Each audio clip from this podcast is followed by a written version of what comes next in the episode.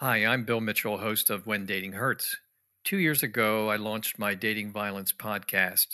Back then, I knew very little about recording, editing, or uploading to a hosting platform. Frankly, I didn't know what a hosting platform meant. When recording episodes, I needed it to be easy for me and my guests. You see, I was capturing highly emotional personal stories, and I couldn't have guests fiddling around clicking buttons, starting and stopping over and over again. I launched with Zencastr and I stayed with them. The reason is it's just so darn easy. And today's Zencastr lets you record with high quality audio and video. You can edit and distribute too, all in one place. No more bouncing around from one platform to another to create your podcast. So if you're interested, go to zencastr.com slash pricing and use my code when dating hurts all one word, and you'll get 30% off your first three months of Zencastr Professional. I want you to have the same experiences I do for all my podcasting and content needs. Isn't it time to tell your story?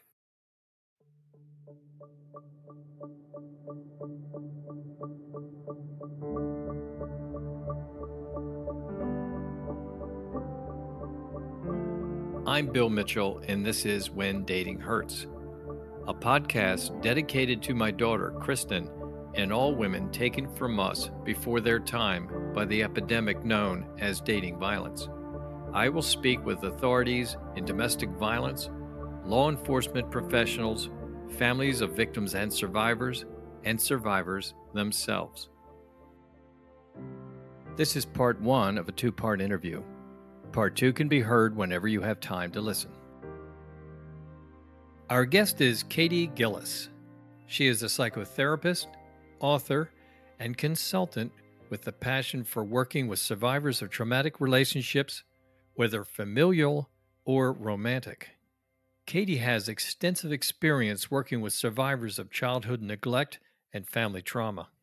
Her recent book is Invisible Bruises How a Better Understanding of the Patterns of Domestic Violence can help survivors navigate the legal system. This book sheds light on the ways that the legal system can perpetuate the cycle of domestic violence by failing to recognize patterns that would otherwise hold perpetrators accountable and protect survivors. Kaytee has been featured on iHeartRadio, The Dr. Wendy Walsh Show, CP24 News in Toronto, Newsweek, Shaye Ganam's radio show. And she's written numerous articles online, including Psychology Today, Psychotherapy Networker, Choosing Therapy, The Mind Journal, The Good Men Project, and many others.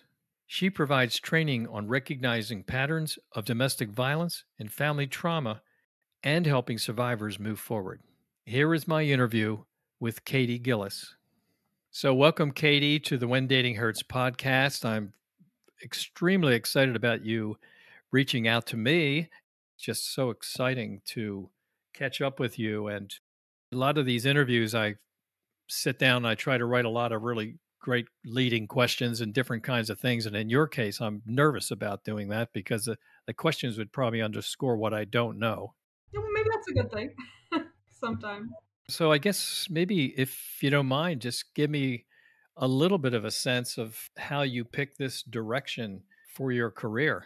You know, I know you've done a lot of amazing things. We will talk about that in your books and your magazine articles, and oh my God. But so you pick this direction. Any particular reason?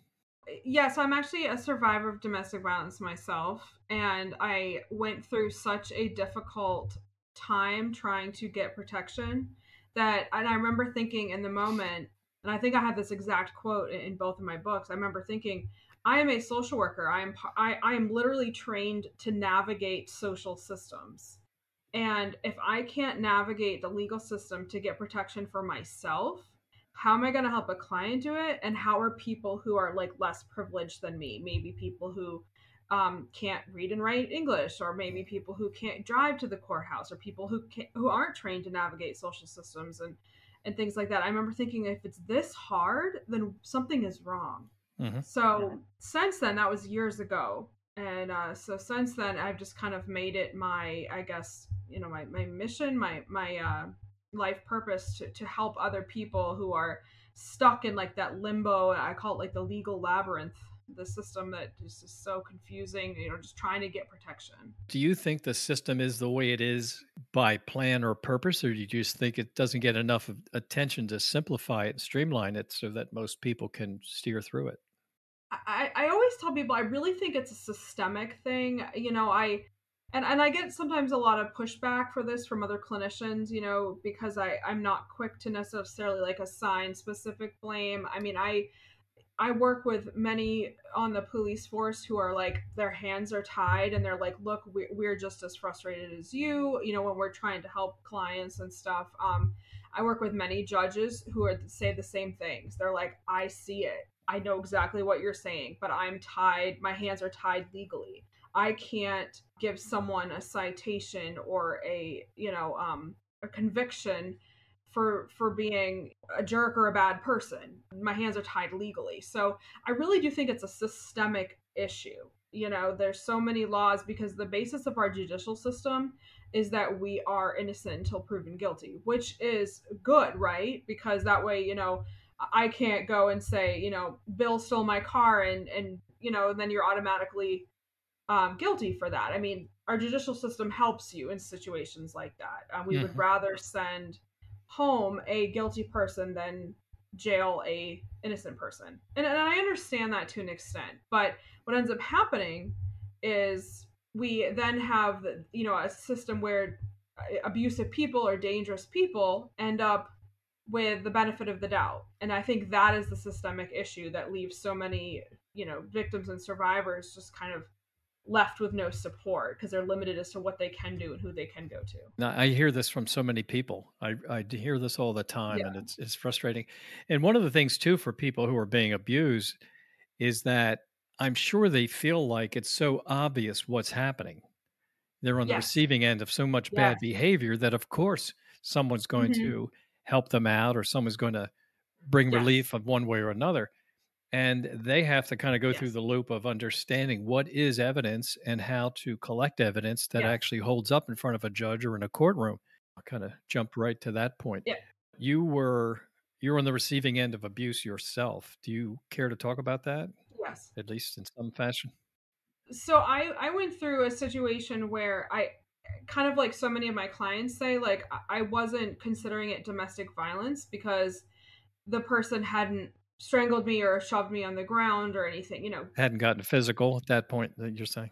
At that point, it, it so actually what ended up happening is so I was assaulted with a baseball bat. That's so there was yes. Yeah, so I was assaulted with a weapon. And the person who I was actually dining with at the time, yes, this happened at a public place, was also assaulted. And the person who I was dining with is the one who pressed charges. I didn't press charges because I had recently ended a relationship with this person and I was like, they're just upset.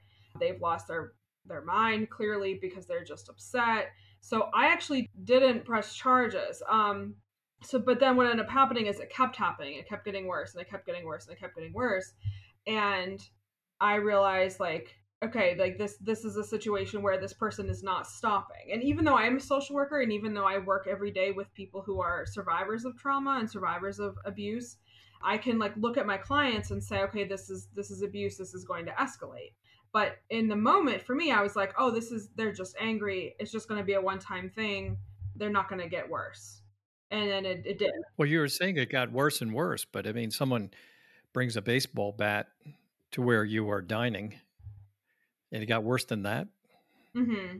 So this is this is where it gets hard because for me it got worse than that. But talking to someone who has ha, who has lost you know a child for domestic violence, like I, it, it's hard for me to say. Like to me it, it got worse, but I mean to to someone else they might not think that that it did but for me it did because there were like but it got worse for you you mean yeah, I, I understand what you're, you're not comparing yourself to other people. You're just comparing yourself to what happened to you. Yeah. I understand that. Yeah, to me, like that was the least of it. And I remember telling the judge, like, because that, that was what the judge kept focusing on, because that was when there a weapon was used. And I was like, I remember I kept saying to the judge, like, this is like the least of it, like, you know, compared to all the other stuff uh, that's happened after, you know, the harassment and the stalking and and stuff like that. And I remember the judge being like, but this is the only thing I can rule on So this is going to give you your protection Okay. order. And I remember that was the moment where I was like, we need systemic change. You know, we need to help people because this is, you know, an angry person that is not able to be stopped until things get violent, which is sometimes too late. This presumably a guy, I guess a guy shows up with a baseball bat. It was actually a woman, yeah. Okay, woman shows up with a baseball bat. Mhm. Who you had Yeah. been friends with or some relationship, you're saying. Yeah, we had a relationship. Okay, all right. yeah. So hmm so what happens? I mean, this person shows up with a baseball bat. Does the baseball bat is it hitting the table and knocking things flying or just or is this person just threatening and then yelling, screaming, and walking away? I mean, is this thing swung? Yes. Oh, yes. It was swung. Yes. And I remember in in the moment when something like that happens, it's not like it's not like watching a movie where you're like able to kind of remember the positioning of the chair and the positioning of this. I just remember in the moment being like, well, this is clearly a dream, and it's like the point in the dream where you're not really sure if Right. it's a dream, but you're like, okay. You know, I'm walking on top of water, so perhaps this is a dream. You know, when you don't have the insight, It's just so surreal. It's just so crazy. yeah, and because it, It's not feels like you like see that very often. Yeah. Yeah, Yeah, I was like, well, clearly this is a dream because because eh, yeah, yeah, she came into the restaurant where I was dining, and and I remember at the moment being like, okay, like she's just angry, you know, we're just gonna leave, you know, and we like just kind of got up to leave, and then she kind of followed us. It was just, and it just kept kind of going from there. And I remember in the moment being like, I can't believe this is like happening right now. Like I can't believe this is my life. I mean, it was. I remember the the number one feeling I felt is just being humiliated, uh, more than anything, more than fear, more than anything. Yeah, you really don't want to be associated with somebody who does something like that. I was humiliated. Yeah. But so that happened, and I know we're not trying to do an interview with you about this one Mhm. thing, but I'm just have to ask. So that happened, and then what? Days later, you had another incident, or So we went directly. So the person he he was my friend at the time. He's actually my boyfriend now. But this because this was years ago. But um, he was dining with me at the restaurant, and he's actually the one who pressed charges because he had like the brunt of the attack. I would say. brunt Um, meaning he got hit, or he tried to stop it. You mean I, I remember him he tried to stop the bat? No, it's okay. Like I I just remember like so both of these people are both like bigger than me and stronger than me. And so I just remember standing there with my takeout food being like where am I going to put this down? Like and I just remember, like I just remember it was just uh, you, you know in the moment when you're going through something like that it, it's like you start thinking about stuff that just doesn't I just remember being like, okay, I need to put this food down because if I have to defend myself, you know, your first instinct is put your hands up. Right. And I remember I was holding a takeout container of food, and how am I going to put my hands up with my takeout container? Right.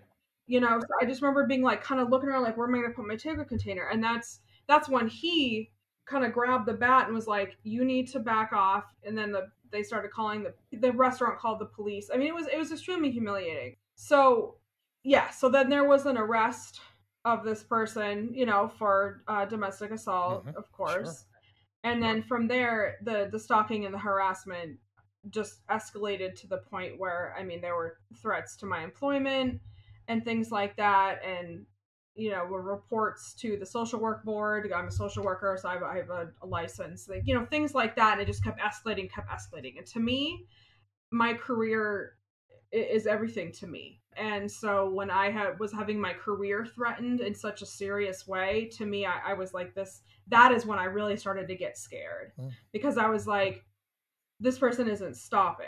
You know, it's not like a one time losing your temper, you lose your mind kind of thing. It's like there was no moment of, oh crap, I messed up. hmm There was no moment of, I need to stop. Right. And that's when I realized this is a dangerous person. I need help. That is dramatic.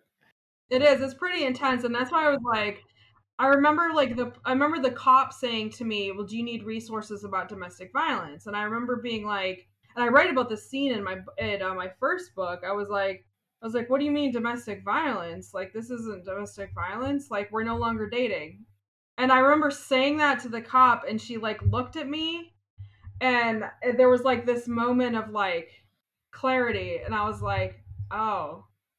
And I was like, well, no, she's just angry. Like, this is just a one time thing. You know, we broke up a few months ago. da da da and the cop was like no like this is a very serious thing and i was like and i was like almost like not arguing but i was almost like giving the benefit of the doubt saying like no like she's just angry you know it'll blow over i really thought i really thought it was just a one-time thing One and i really one did and done. Yes. yeah Yeah. Well, I guess a lot of people do. You know, they probably think the a lot of people do right. You know, they Yeah. they haven't seen it before. They don't think they're going to see it or something like it after that. And it's like, wow, Yeah. glad that glad we're past that phase until phase two, Yeah. three, four, and all. Exactly, exactly, and that's why so many times, you know, when I when I'm working with clients in the in the court system, you know, the judges will say, you know, and I shouldn't. I'm not trying to pick on judges, but I'll hear even like attorneys say things like, "This was a one time thing. This was a one time thing," and I'm like, but we haven't heard of all of the the things that happened that haven't been reported. That have that they haven't been charged for. It might not be a one-time thing. I mean, it might be, but it might not be. Yeah, it might be the most dramatic of all of them, or maybe maybe not even that. yeah, it might be the only one that is was reported. Made the news, so to speak. Right. exactly. What was interesting in what you were talking about was you were already kind of in the business when this happened to you. I mean, it wasn't like this happened to you and you thought, wow, there are a lot of things people don't know. I ought to get in the business. You Yeah. were in the business. And that's actually, I mean, I keep using the word embarrassing and humiliating. I mean, that was one of the hardest things for me because yeah, I I've been a social worker for 10, 15 years and I've been in the field 15 somewhat years and not only am I a social worker, but I'm a therapist who specializes in working with people with people who are survivors of relationship and family trauma. So Ugh. it was definitely an eye-opening moment for me. I guess really from your standpoint, some of the things that you were talking with people about were a little theoretical in some ways, and you kind of read about it and went to seminars about it and talk with people about it, but then to have it actually come into your home, you know, come right into your world. Yeah, I think it's just sometimes Wow, what a clarification. yeah, I was just in knowing the terror of it, you Yeah. know, feeling the terror of it. It's hard to feel the terror. Yeah. Even in listening to someone else, you can feel awful and it can be, uh, you know, you might need a, to pause now and then, but it, it didn't happen to you is, Yes. is the thing. And, and here it did. And that's the, that's the thing that I always say, you know, to the courts is like it doesn't it's not happening to you, so it's hard for you to to know. You know, the, the victims will come in and and tell their story, and the person listening is like, oh, well, maybe that's not that bad, or maybe it was one time thing, and, and so, but it, you don't like you said, they use the word terror. That feel that feeling of terror. Uh, yes, that was what it was. It was terror. That's a great word. Yes. Yeah. It's terror in, in the moment that it's happening, but there's also, well, what's, what, what now? You know, what time of day? I mean, they're all kind of, you know, baseball bat this time, gun next time. Mhm. You know, what are we going to do here? hmm Somebody's going to, somebody's to shoot me. Yeah, So- exactly. So the things that I usually talk about uh, when I do trainings or when I meet with clients are, you know, what I call, of course, red flags, and um, but we also talk about things that I like to call, and I don't think I coined this term, but I I call it uh, like orange flags and yellow flags. Oh, good. Um, a- so not everything is going to be a blatantly obvious red flag. Obviously, anything you know, physical abuse, like you know, someone's screaming, someone's aggressive, that's obviously a red flag. However, what ends up happening is rarely are there a bunch of red flags. Sometimes there are, but rarely. Usually, what ends up happening is there's a whole bunch of you know orange flags, and there's a whole bunch of, well, maybe they were just having a bad day, or it was this one time, or it was that those are the type of things I like to tell people. Focus on how they treat other people. You know, focus on like when you're, you know, maybe you're going to a restaurant on date night and you have to park the car valet. How do they treat the valet person? How do they treat the server, the host? How do they treat the the person asking for money under the bridge on the drive home? How are they treating other people? Uh, how are they treating living people, living things, animals? How do they treat people who are less important than them and what i mean by that is people who who are you know more vulnerable than them children you know Mhm. employees things like that. Pay attention to how people treat other people. Is there compassion? Is there empathy? And nobody's going to be perfect all the time. We all have bad days. We all you know maybe we snap you know we say something that was insensitive or something like that. We're all human. But what i mean is is there a pattern of cruelty? Is there a pattern of using you know, forced either through verbal or physical means to establish a point or establish dominance? Is there a pattern of using things like the legal system to punish a person? That's another common mm. thing I see. You know, is there a pattern of thinking that the person is above the law, skirting the system, that kind of stuff? The undercurrent of all of that is if it's happening to all these other people, one day it's going to happen to you. Yeah. I mean, that's really what you're. Mm-hmm.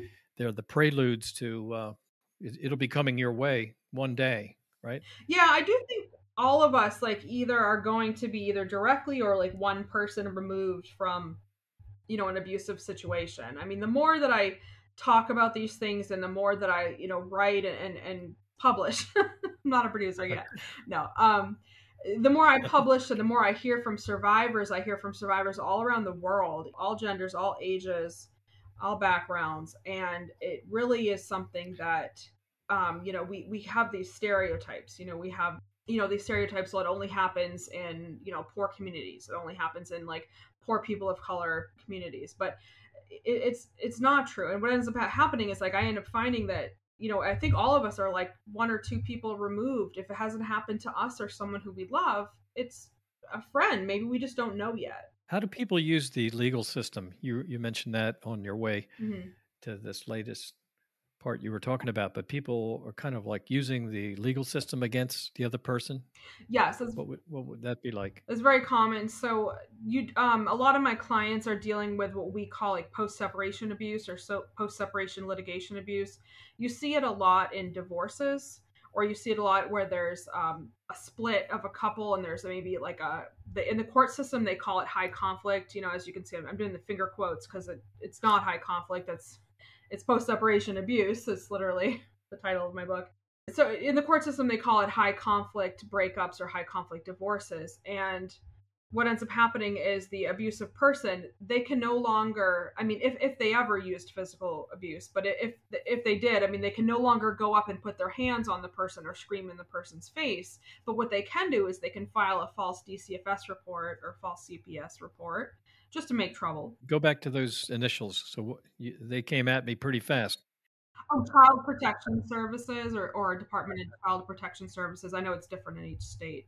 But I mean, there's just these legal curveballs you throw yeah. at somebody, and you know they have to like fall back and yes. deal with it. And... Yes, it's just to create headache, to create ca- uh, havoc.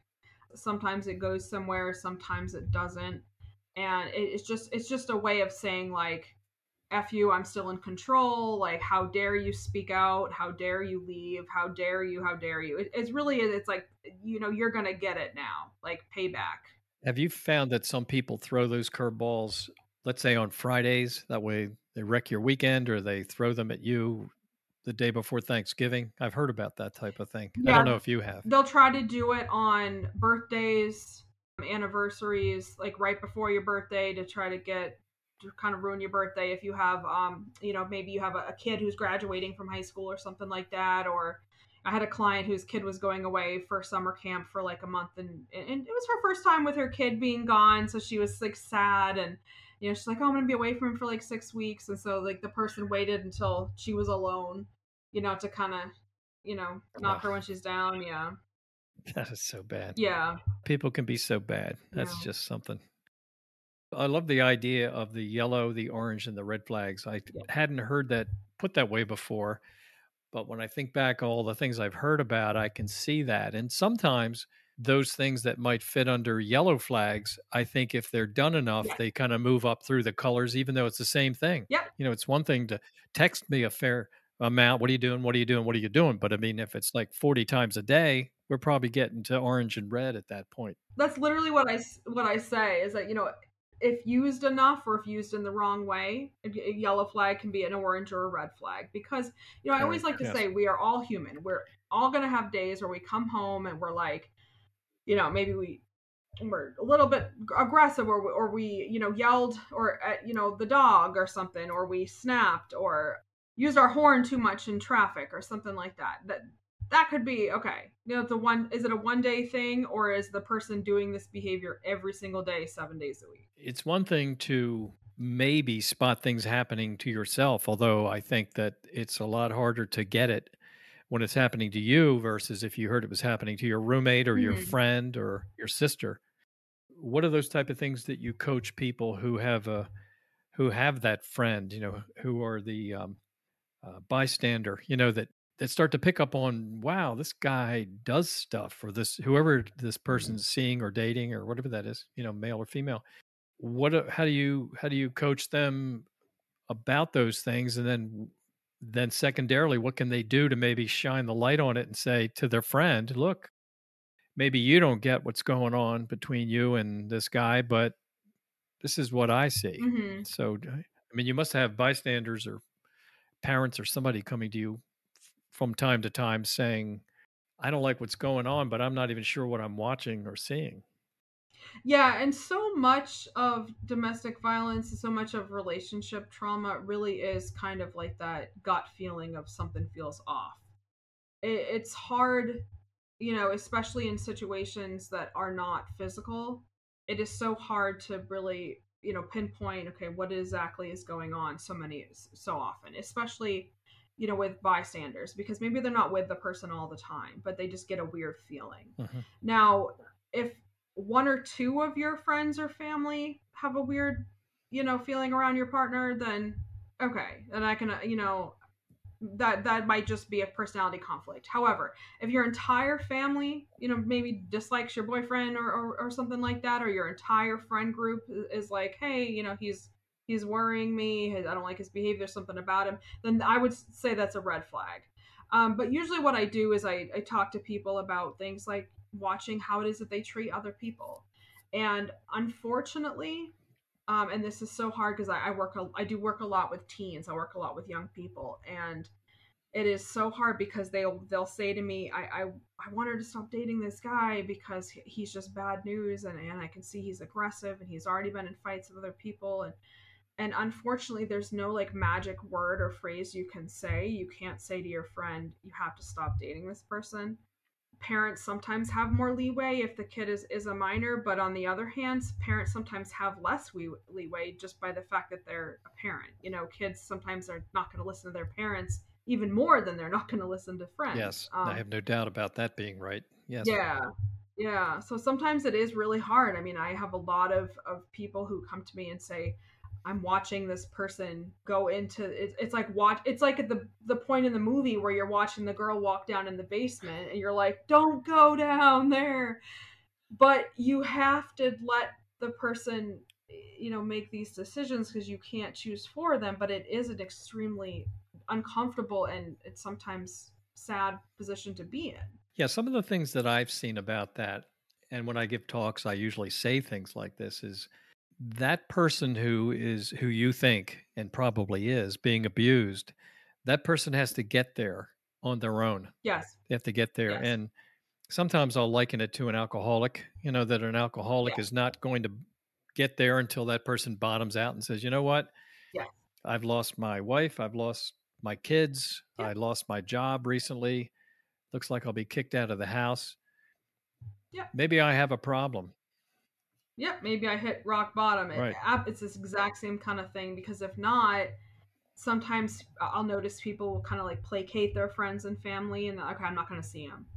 But then they're they are with him, but no one knows. Right. Which is sometimes right. even a more dangerous thing. Yes, I so tell.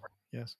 Yeah. yeah, and it's got to be very hard as a parent or really a close friend or sis, you know, sister if you yeah. saw your sister going through this and you see it pretty clearly you know you know this is mm-hmm. this cannot go to a great place you know and yep.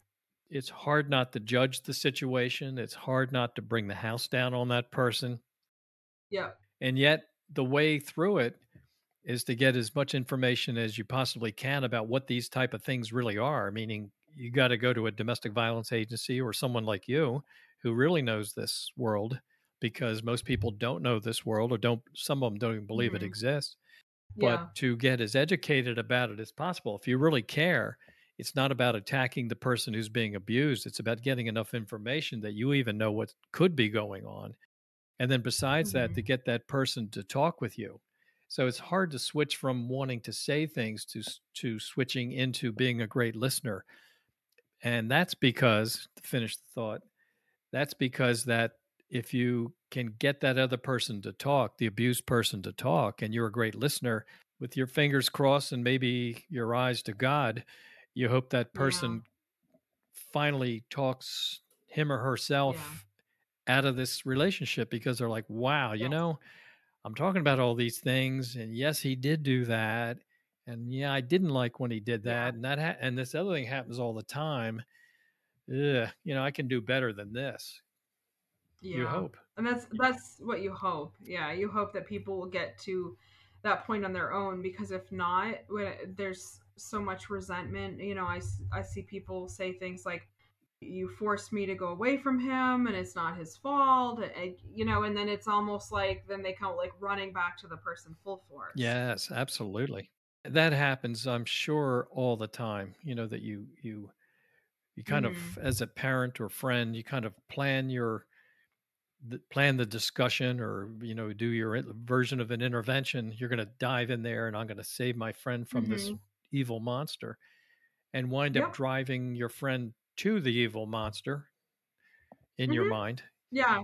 And I, I remember I, when I when I ended my situation, I, I had friends that would come forward and they're like, "Oh, thank God! Like, thank God you got out of that relationship. We were kind of wondering, you know, what was going on, and we were worried about you." And and then I had other friends who I lost because of it, yes. because they were like, "Look, we don't want to watch this," and and that happens all the time. Even in my work with clients, you know, clients will say to me, "Oh, I, you know, I lost so many friends from this relationship," and and things like that and and sometimes that's a huge part of their recovery is when they end the relationship they're working on like the reparations of repairing relationships with friends and family who they lost as a result of all the stuff going on yeah it, it really can be a mess because sometimes you'll say look you know mm-hmm. i'm thinking about breaking up with this guy and uh, mm-hmm. uh, i've had enough and thank you for talking with me and then you find out they didn't break up or if they broke up yeah. they went back and then that's another yeah. way you can lose friends because they're like, no, you're mm-hmm. exhausting me. You keep coming to yeah, me and you're telling me all these things. I see it plain as day. Obviously, you don't get it. Mm-hmm. So I got other things to do. And when you finally get your act together and and wake up to the smell of the coffee, you know that this guy's bad news, and get out of there. But yep. so they give up on you. And and in hindsight, I mean that's really the that's really the thing you you shouldn't do. If you're really a friend, if you're really trying to do the right thing, you'd never give up. Even if you're frustrated, you know, go take your own walk and scream in the forest or something if you have to, because you're not getting what you think is so obvious. But mm-hmm. yeah, it's it's really yeah, absolutely. So you talk with people, you know, who get into these relationships and they don't seem to shake them off very soon, eh, very quickly. Mm-hmm. Why do you think they keep hanging in there? They've gone through the storybook romance beginning when everybody's just so charming and everything it said's wonderful and we go to nice places and do great things and they get through that and they go through obviously isolation stage which usually comes second and then there might be threats of violence maybe it could be just screaming at somebody or slamming a door in mm-hmm. their face and then maybe maybe even violence not that that always happens actual mm-hmm. violence but yeah these people go through this loop over and over and over they can do it for yeah. they can do it for months they can do it for decades i know people have done it for decades oh yeah but why do you think why do you think these people keep going back or or don't or don't seriously break free and it's a very complicated question so i'm not trying to make it like two sentences will be done with that i know that's not that easy yeah I know there's like entire books on it. Right. Um, but because there's so many things involved, you know, think think of like all all the different ingredients to make a pie. There's so many survivors of relationship trauma and not not all. I always want to preface not all, but so many of them have had other traumas or maybe they've had trauma in their childhood or maybe they've had previous relationship traumas maybe they have bad self esteem. And I say this, eh, I know it sounds victim blaming. I, I, don't mean it that it's their fault that they have poor self esteem, but but there's sometimes what happens is like you have like the everything kind of coming together. So it's rarely is domestic violence like like in the movies. He hits her once, she falls to the ground, and then she leaves. And then never sees them again. They live happy. She lives happily ever after. Mm. It's not like that. Mm-hmm. There's like the slow building of the person being kind of a you know a bully or maybe but maybe they're not a bully all the time maybe there's a bully sometimes you know maybe they're not isolating all the time maybe they're just isolating just a little bit maybe you know oh i just don't want you to do xyz you know so it's really hard to say and so then there's so much you know there's so much self-doubt in victims where you know they say like even even now years later you know i'll say things like well maybe this or maybe that or you know and so many times victims will say well maybe i exaggerated this or maybe i just made them mad or maybe maybe if i hadn't done this. And so so there's so much self-doubt. There's always like the what ifs. There's always you know that kind of thing. And so it creates like this perfect storm so to speak. You know it doesn't feed off of that stereotype of the angry person you know coming home you know using violence and then the woman fleeing it, like like the movie with Julia Roberts. You know, it's not like that. Mm-hmm. You know, there's like this slow build. There's and then there's you know bringing the person down, making them feel like they they, they don't deserve better, that they you know can't they're not going to make it out on their own, or things like that. And so then some of the victims really believe that. And then there's also things like the perpetrators, you know, abusers saying things like, you know, I would never hit you. Yes, I punched the wall, but I would never hit you. Or yes, I kicked the dog, but I would never hit you. Um, I hear that a lot you know, and I work with a lot of clients who will say things, well, you know, he's never hit me. He's just punched the wall right next to your face, though, but he's never hit you. Mm-hmm. Because in our society, we have a line that is drawn in the sand between something, and, and I don't mean in in a clinical sense. I mean, a clinical sense, it's all abuse, but in the court of law, you are only protected against on this side of the sand. If they put their hand on you, then you can get a protection order. All of the other stuff that I've mentioned, I mean, with some exceptions, you know, if you punch a wall next to a person, usually that's usually that's taken seriously, but a lot of the other stuff isn't. And so it does create this sense of self-doubt in our society where like if none of this stuff that I've mentioned, none of the stuff that I've experienced is going to get me a protection order, then maybe it really is an abuse. Maybe it's just, you know, a bad relationship, or maybe it's just, you know, we're both just toxic. We're both just not in a good good space. You know, it's so so many things like that will kind of like all work together to to where victims are like, well, maybe it's not as bad as I thought. What is your opinion about protection orders, really? So there, because some people protection you know, orders because somebody will say, why don't you go to a judge yeah. and why don't you get a protection order? And it becomes this, you know, they, in their minds, it becomes this magic shield where someone's like, wow, I, I can't get within yeah. 500 feet of you or I'll be in trouble. Yeah and it's not and i so i always tell people when when you're going to get a protection order just know what you're up against i will never tell someone not to and i always advocate for them because it's good to have a paper trail and it's good to have it documented and it that, that you tried to get one and it's it's and it's always good to try to get one. However know what you're up against. It is not like you just walk in fill out a piece of paper and there's your protection order. Um, now, of course, it is state specific, so it might be different in other states, but at least in Louisiana, you have to fill out it's like literally a 12 piece and these are legal documents. So it's not like the short 12 pieces of paper it's the legal so it's like 24 pieces of paper really you have to be checking off boxes filling out things filling out more things rewriting it and for someone who's traumatized and shaking while they're writing it out I, I mean, it's so hard to do that. And so then that goes before a judge. The judge has to decide, and then we'll give what is called a temporary protection order. And so usually within 14, 21 days, again, state state specific, but 20, uh, 14, 21 days, there's a hearing. So then the victim is re traumatized again by having to argue their case in front of a judge against someone who doesn't want a protection order on them. So then they're going to probably fight it back. I mean it is it is a whole ordeal. It is not like you go and you apply for a passport where you fill out a thing and you get your passport months later. It is not like that. So i always tell people I always want them to get one but just know what you're up against. Now in louisiana the person okay so you have let's just say because it's most typically it's happening to the mm-hmm. female and the male did it just just mm-hmm. to make it clear or easy to talk about to talk about. Yeah. But okay, so yeah. she goes in there and there's a hearing, but isn't the guy who she's trying to get it for in the room too? Yes. So is in, that do you think that's always the case? Because that, that, was new to me recently having that conversation yeah. with somebody who went in there and yeah, the guy's right over there and it's like you're saying all these things yeah. and God forbid we meet in the hallway afterwards.